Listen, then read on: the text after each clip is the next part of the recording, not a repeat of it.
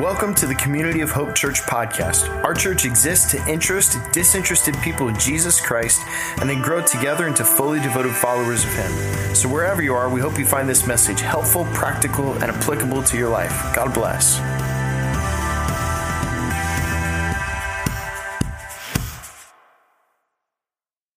We are, it's Easter time, and as you can see by everywhere you go, it, the countdown has begun till Easter Sunday. You can see it everywhere with all the candy that exists everywhere in every single place. And so I'm going to, I just wanted to ask a little informal poll of everybody here today. We're going to determine here at the noon service what is the best type of Easter candy, okay? So, uh, first off, I want to know who here, who actually likes Cadbury eggs? I heard somebody go, nope, right away.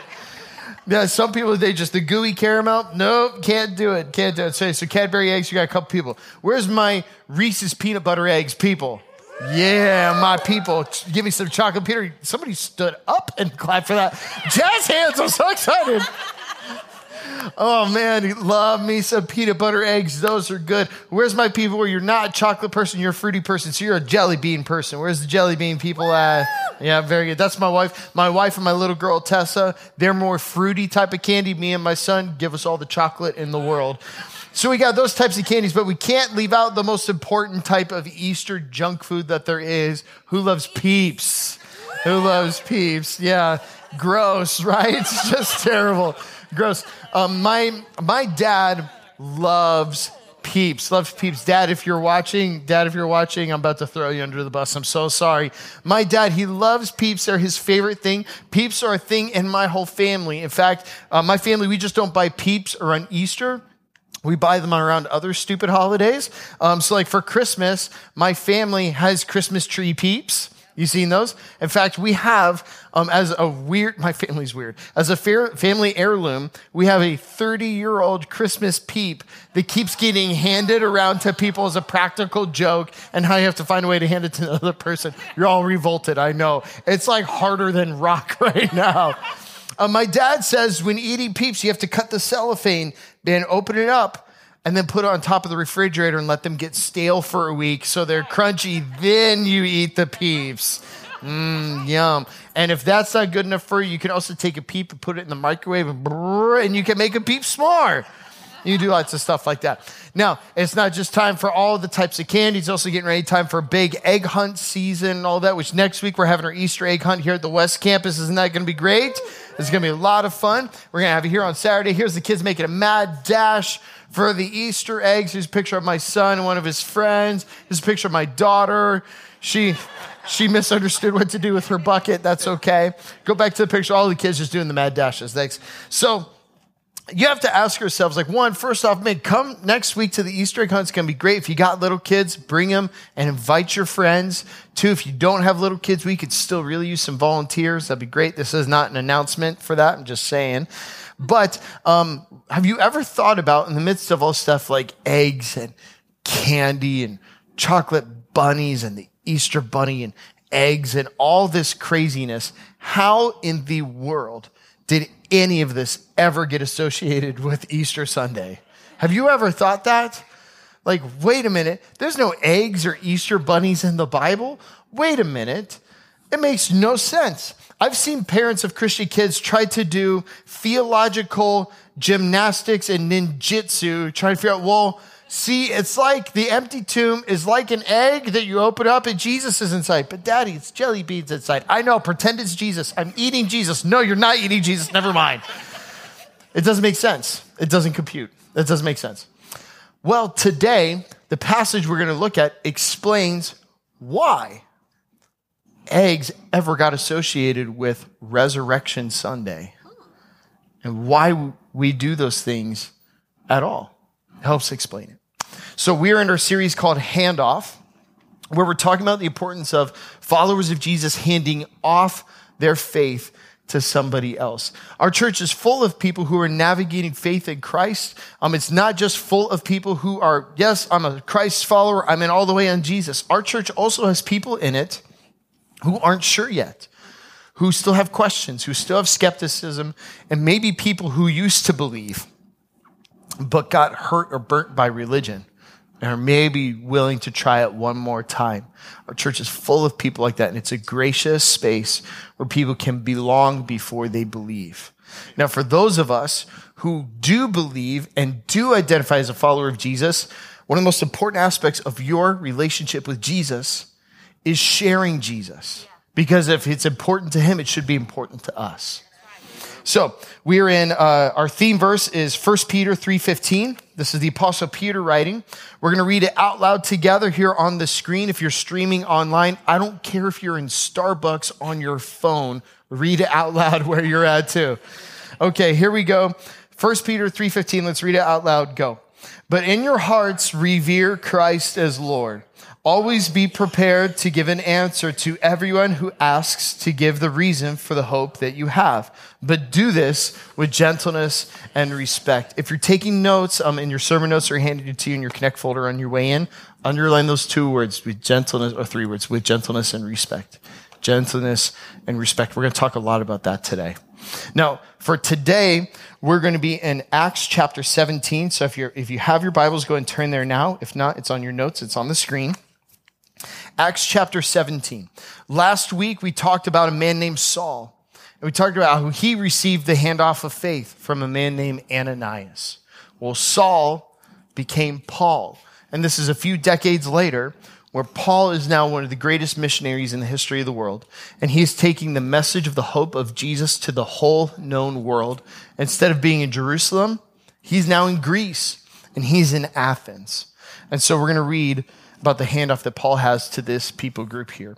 So, Acts 17, verse 16, let's read this. While Paul was waiting for them in Athens, he was waiting for some friends to come from another city. He was greatly distressed to see that the city was full of idols. So he reasoned in the synagogue with both Jews and God fearing Greeks, as well as in the marketplace, day by day with those who happened to be there. A group of Epicurean and Stoic philosophers began to debate with him, and some asked him, What is this babbler trying to say? Or some of them asked, What is this babbler trying to say? Others remarked, Well, he seems to be advocating foreign gods. They said this because Paul was preaching the good news about Jesus and the resurrection. He's talking about Easter. See, remember, the big day, America and Western culture thinks the big day for Christians is Christmas. It's a big day. The biggest day is where the day where there's an empty tomb. Amen. That's the biggest day because of Jesus' resurrection from the dead. Validate, it validated everything he ever said and ever did. And by his resurrection from the dead, he defeated death and Satan and sin and hell once and for all. Without Easter, there is no Jesus movement. So, of course, Paul's talking about Jesus and the resurrection of the dead. Wow. Verse 19. So then they took him and brought him to meeting in the Areopagus. Arigop, gosh, I got this right four times in a row today. Arigop, oh my gosh. Areopagus, there it is. Thank you. Okay. Areopagus. And they said to him, May we know what this new teaching is that you are presenting? You're bringing some strange ideas to our ears, and we would like to know what they mean. All the Athenians and the foreigners who lived there spent their time doing nothing but talking about and listening to the latest ideas. Interesting. So Paul then stood up at the meeting of the Areopagus and said, People of Athens, I see that in every way you are very religious. For as I walked around and looked carefully at your objects of worship, I even found an altar with this inscription to an unknown God. So you are ignorant of the very thing you worship. And he's not being mean or pejorative there. That word in the Greek is the same word that we create the term agnostic from. It just means you don't know. So he's not being like, y'all are ignorant, okay? It's not that. It's not that. You're going to hear that word again later on. It's not a negative term. It's just neutral that they don't know. So you are ignorant of the very thing you worship. And this is what I'm going to proclaim to you. Now, this is where your notes end. But for the sake of context, we're going to read the rest of the passage on the screen because there wasn't enough space on your paper. Okay. Verse 24. The God who made the world and everything in it is the Lord of heaven and earth and does not live in temples built by human hands. And he is not served by human hands as if he needed anything. Rather, he himself gives everyone life and breath and everything else. From one man, he made all the nations that they should inhabit the whole earth, and he marked out their appointed times in history and the boundaries of their lands. God did this so that they would seek him and perhaps reach out for him and find him, though he is not far from any one of us. God is at work in every life, doing anything he can that perhaps somebody would reach out for him and find him because he's not far from any one of you. And somebody might need to hear that today or online. God is not far from you. He's with you even now. Wow. Verse 28 quote, For in him we live and move and have our being. As some of your own poets have said, we are his offspring. Therefore, since we are God's offspring, we should not think that the divine being is like gold or silver or stone, an image made by human design and skill. In the past, God overlooked such ignorance. But now he commands all people everywhere to repent. For he has set a day when he'll judge the world with justice by the man he has appointed, and he has given proof of this to everyone by raising him from the dead. When they heard about the resurrection of the dead, some sneered, but others said, We want to hear you again on this subject. At that, Paul left the council. Some of the people became followers of Paul and believed. There's the handoff. Among them was Dionysius, a member of the Areopagus. Say that three times as fast. Also, a woman named Damaris, and a number of others. The title of this afternoon's message is called Easter eggs and rabbit holes. That's right. You heard me. Easter eggs and rabbit holes. Um, if you'd be willing, just as a moment, posture of prayer, we, if you're comfortable, you don't have to if you're not, but just put your hands out, palms up in front of you like this is a way to pray with our hands. Let's pray. And just in your own words, in the silence of your own hearts, tell God, I'm open and want to hear from you. You know, and even if you're not sure of this God thing, maybe just try. God, I don't even know if you're real. But if you are, I'm open and I want to hear from you.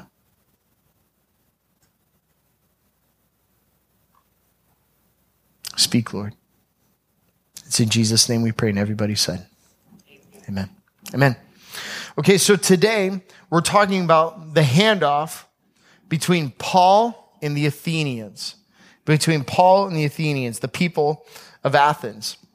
And Paul is having a meeting at the Areopagus. There it is, Areopagus. Here's the picture of it, um, of where you could go today.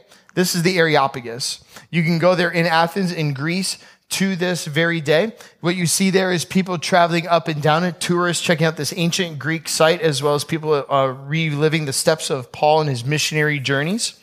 Um, what's interesting about the people of Athens is that there's certain type of people. It says that they spend all their day only talking about the newest and latest ideas.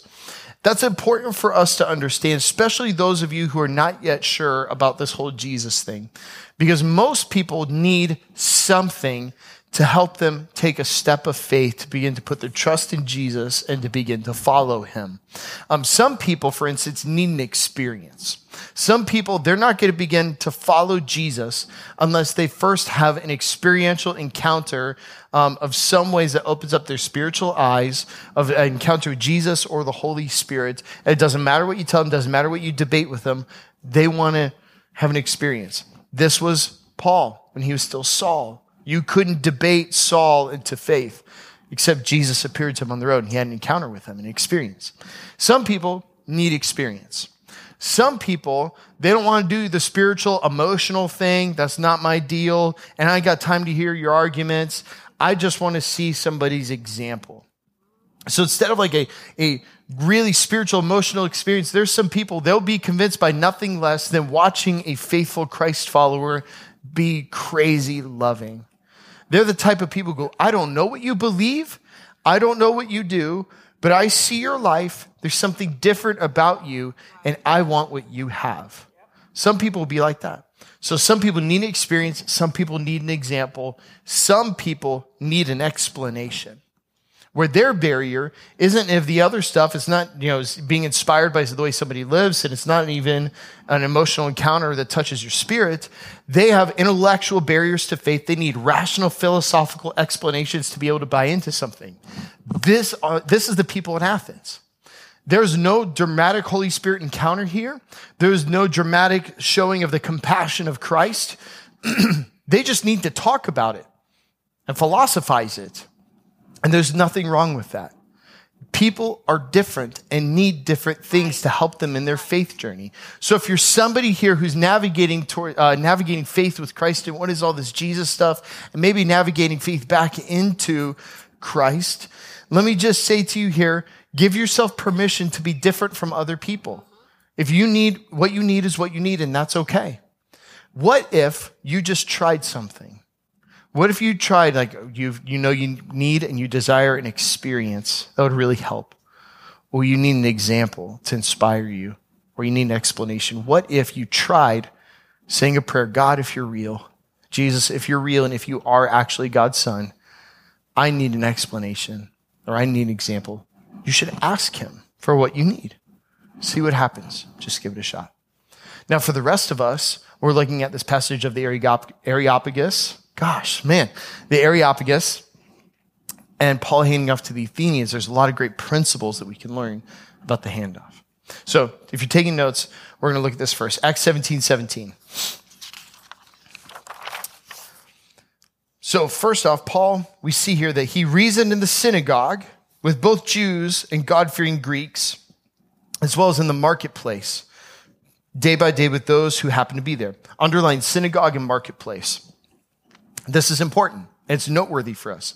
He's in religious settings and non religious settings with religious people and with anybody. It doesn't matter. He's trying to, f- to, establish relationships in both realms, not just in the religious sector of town, but in the place where everyone's doing business, where they're doing life, where they're doing commerce, where they're just doing everything outside of that. Um, there's 168 hours a week, uh, and you spend one of them at church. So there's 167 other hours of the week. Paul is doing the one that people spend in the religious circles and then focus on the 167 other hours that people are focusing on. Here's the principle we want to talk about first. First off, um, you need to find ways to connect with non Christians. This is what Paul teaches us here about his handoff. He was finding ways to connect with non Christians, not just in religious settings, but in irreligious settings. He's being intentional about developing relationships with people. Some people in our church, their greatest challenge to following Christ is they just need Christian friends. Um, and so we're great at creating groups to help people develop those relationships and to help facilitate those. But if we're not careful, people who begin to follow Jesus accidentally become totally insulated and in a bubble where all of a sudden they all the people they know are Christians. Did you know you can't hand off your faith to somebody else if you don't know any non Christians? Um, the great uh, teacher, he's an Anglican priest, and he was a theologian named John Scott, John Stott, excuse me, John Stott. He coined a term called rabbit hole Christians. Rabbit hole Christians. Um, a woman later on, a wonderful teacher named Becky Pippert, she wrote a book where she took this analogy and she facetiously wrote about the concept of a rabbit hole Christian in the context of a, a, an imaginary story about a Christian college student who is a rabbit hole Christian. Listen to this. She writes, a Christian student pops his head out of his hole and leaves his Christian roommate in the morning and scurries through the day to lectures only to search frantically for a Christian to sit by. An odd way to approach a mission field. Thus, he proceeds from lecture to lecture. When dinner comes, he sits with other Christians at one huge table and thinks, wow, what a great witness. Hmm. He goes from there to his all Christian Bible study where he might even catch a prayer meeting where the Christians pray for the non believers on his floor. But what luck! He has 17 other Christians on his floor. Then at night, he scurries back to his Christian roommate and whew, safe. He made it through the day, and his only contacts with the world were with those mad, brave dashes to and from Christian activities. Does this sound familiar? See, if we're not careful, we can accidentally develop bubbles around ourselves when we can't hand off our faith because we don't know anybody to hand off to. Uh, uh, I'm not sure if you know this, but let me just make it clear. Dale and myself and our whole staff and our whole team, we don't want you here every night of the week. Okay? We don't want you in 15 groups. We don't want you to do that. What we want every Christ follower in our church to do is to be in a group. If you're in uh, whatever, whatever groups you're in, okay, at least one group and serving in one place so you still have time to have a life outside the walls of this place so you can make relationships with people to hand off your faith. And this is what we learn from Paul. Man, he's in the religious settings, but he's in the workplace, in the marketplace. He's meeting people just like where you and I could at your job, at your school if you're a student, in your neighborhood with your neighbors, with friends of your kids, or you know, whatever, whatever, whatever, whatever situation you find yourself in. You have to find ways to connect and make friends with people who are different from you. It's okay to be friends with somebody who believes differently than you. It's okay to be friends with somebody who lives differently than you. And it's okay to be friends with somebody, should I say it, who might vote differently than you. Uh oh. You know, can I side note? In America, we've become allergic to differentness from us. So just culturally, we've got to learn how to be a people who can be with people who are different than us and still develop friendships. Just because you don't like a sliver of a part of who a person is doesn't mean that you can't receive the whole of them as your friend and be in relationship with them. My goodness, we've got to learn how to do this to have a, a civilization, a society. But as a follower of Christ, make friends with people, even if they're very different from you. You know what's the easiest way to do this? Food. um, I had a friend who um, named Andy Weissenborn, who's a wonderful saint in our church. He's in heaven now with the Lord. And Andy told me uh, he had to have surgery in his mouth because he had cancer in his mouth.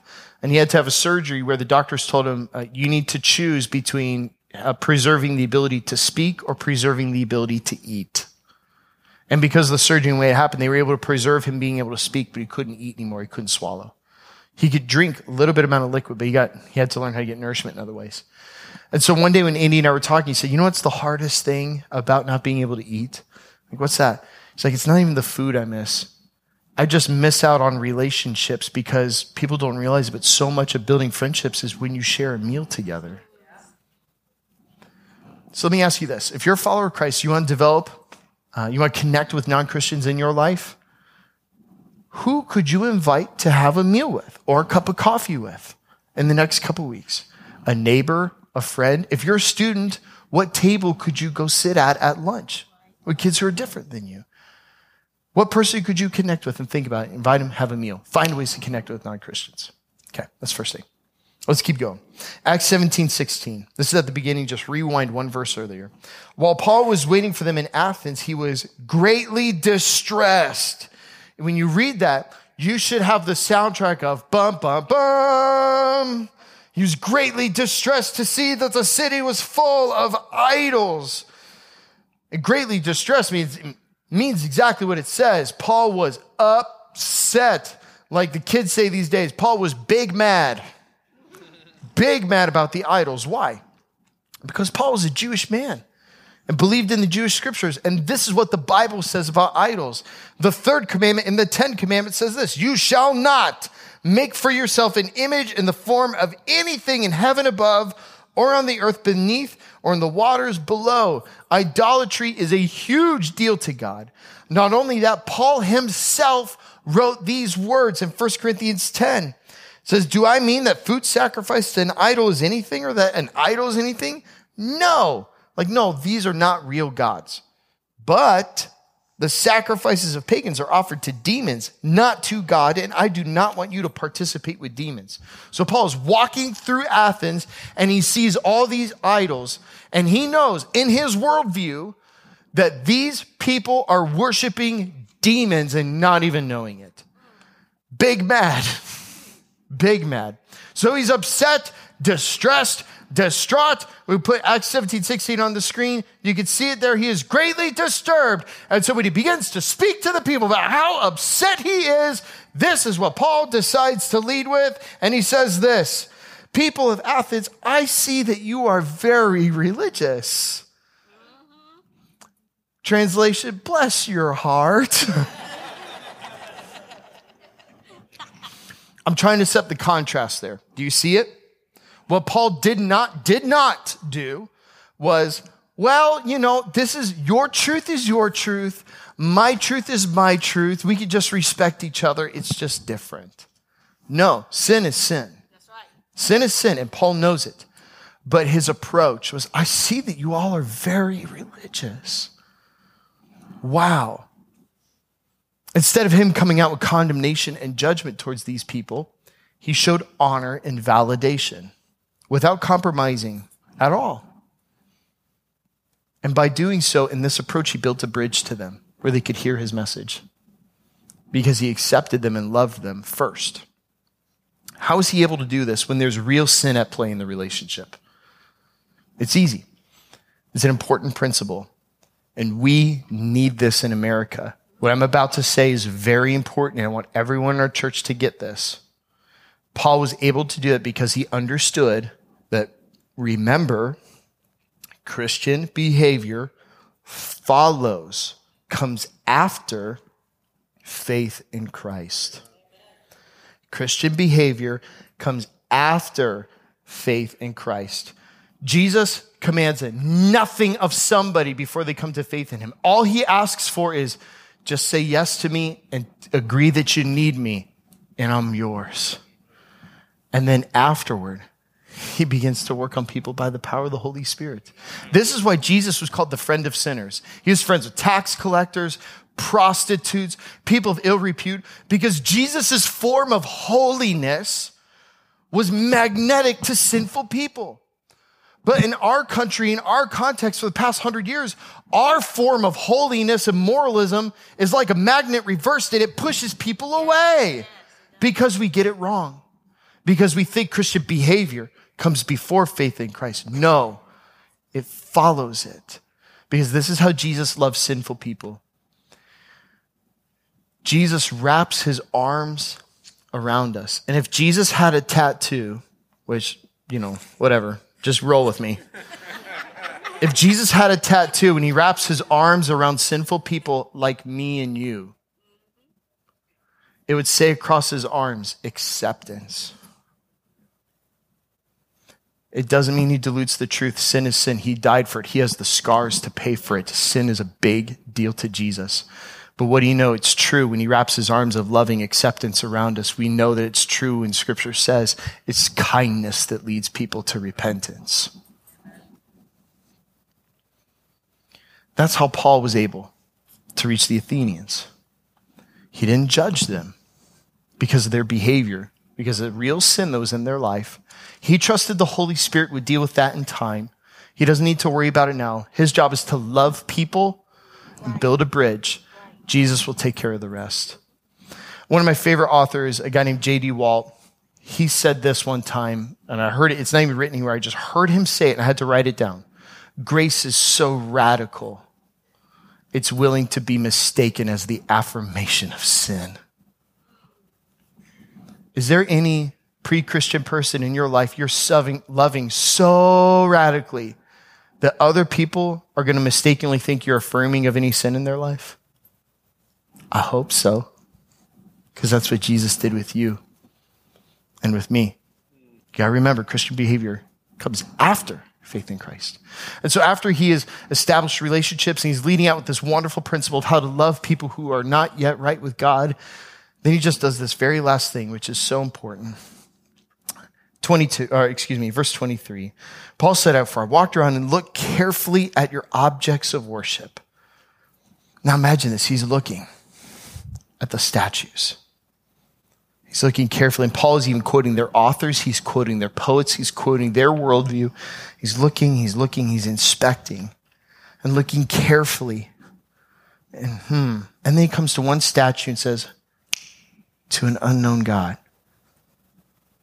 I could use this. Hey, I would like to have a conversation here about this statue. Can we talk about this? And then the rest is history, and the handoff has begun. See, what Paul teaches us is that once you build a bridge with pre Christian people and non Christian people in your life, if you look carefully for ways to connect them to Christ, you not only have built a bridge, you can walk over the bridge to them and share Christ with them. If you look for ways of how God is already at work in another person's life, like we talked to a couple weeks ago, and you just help them go, hey, let me show you this. And you help them connect the dots of God's grace in their life. This is why Christians do Easter eggs. This is why.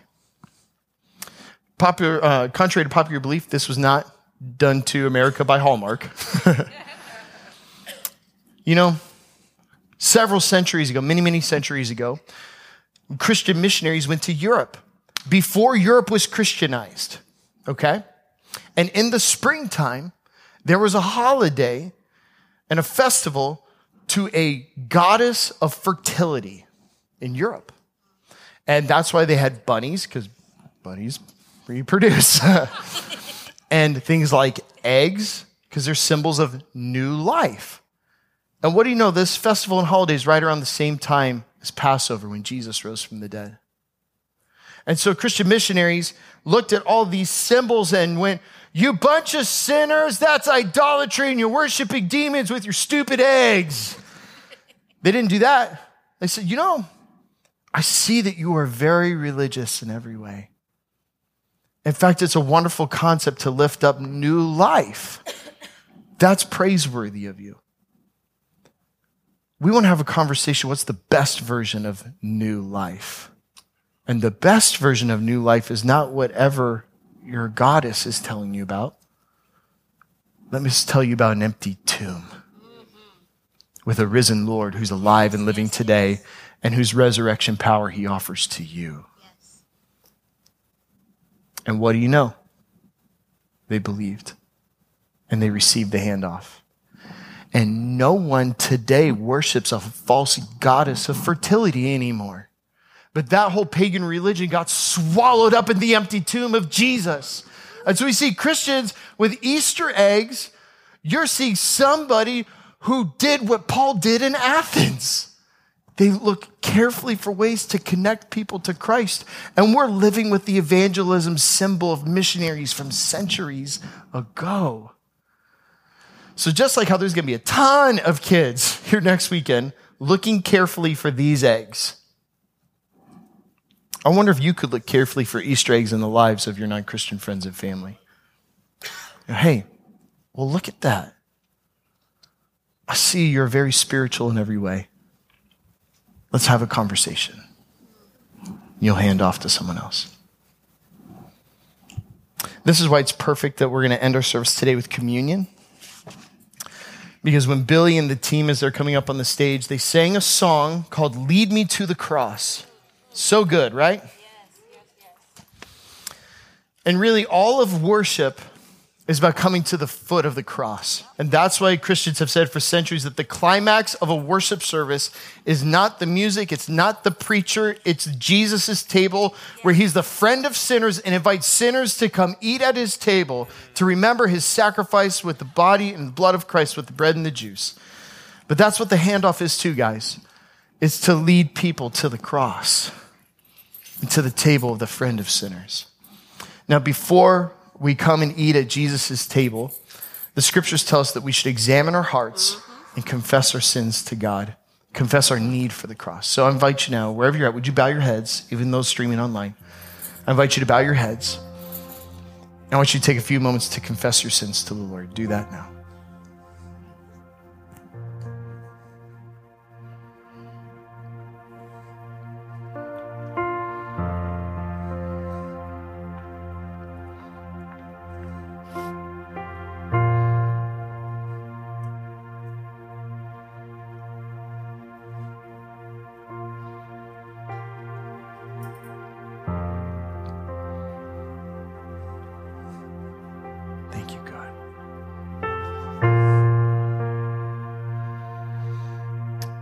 Scripture says that while we were still sinners, while our behavior was still messed up.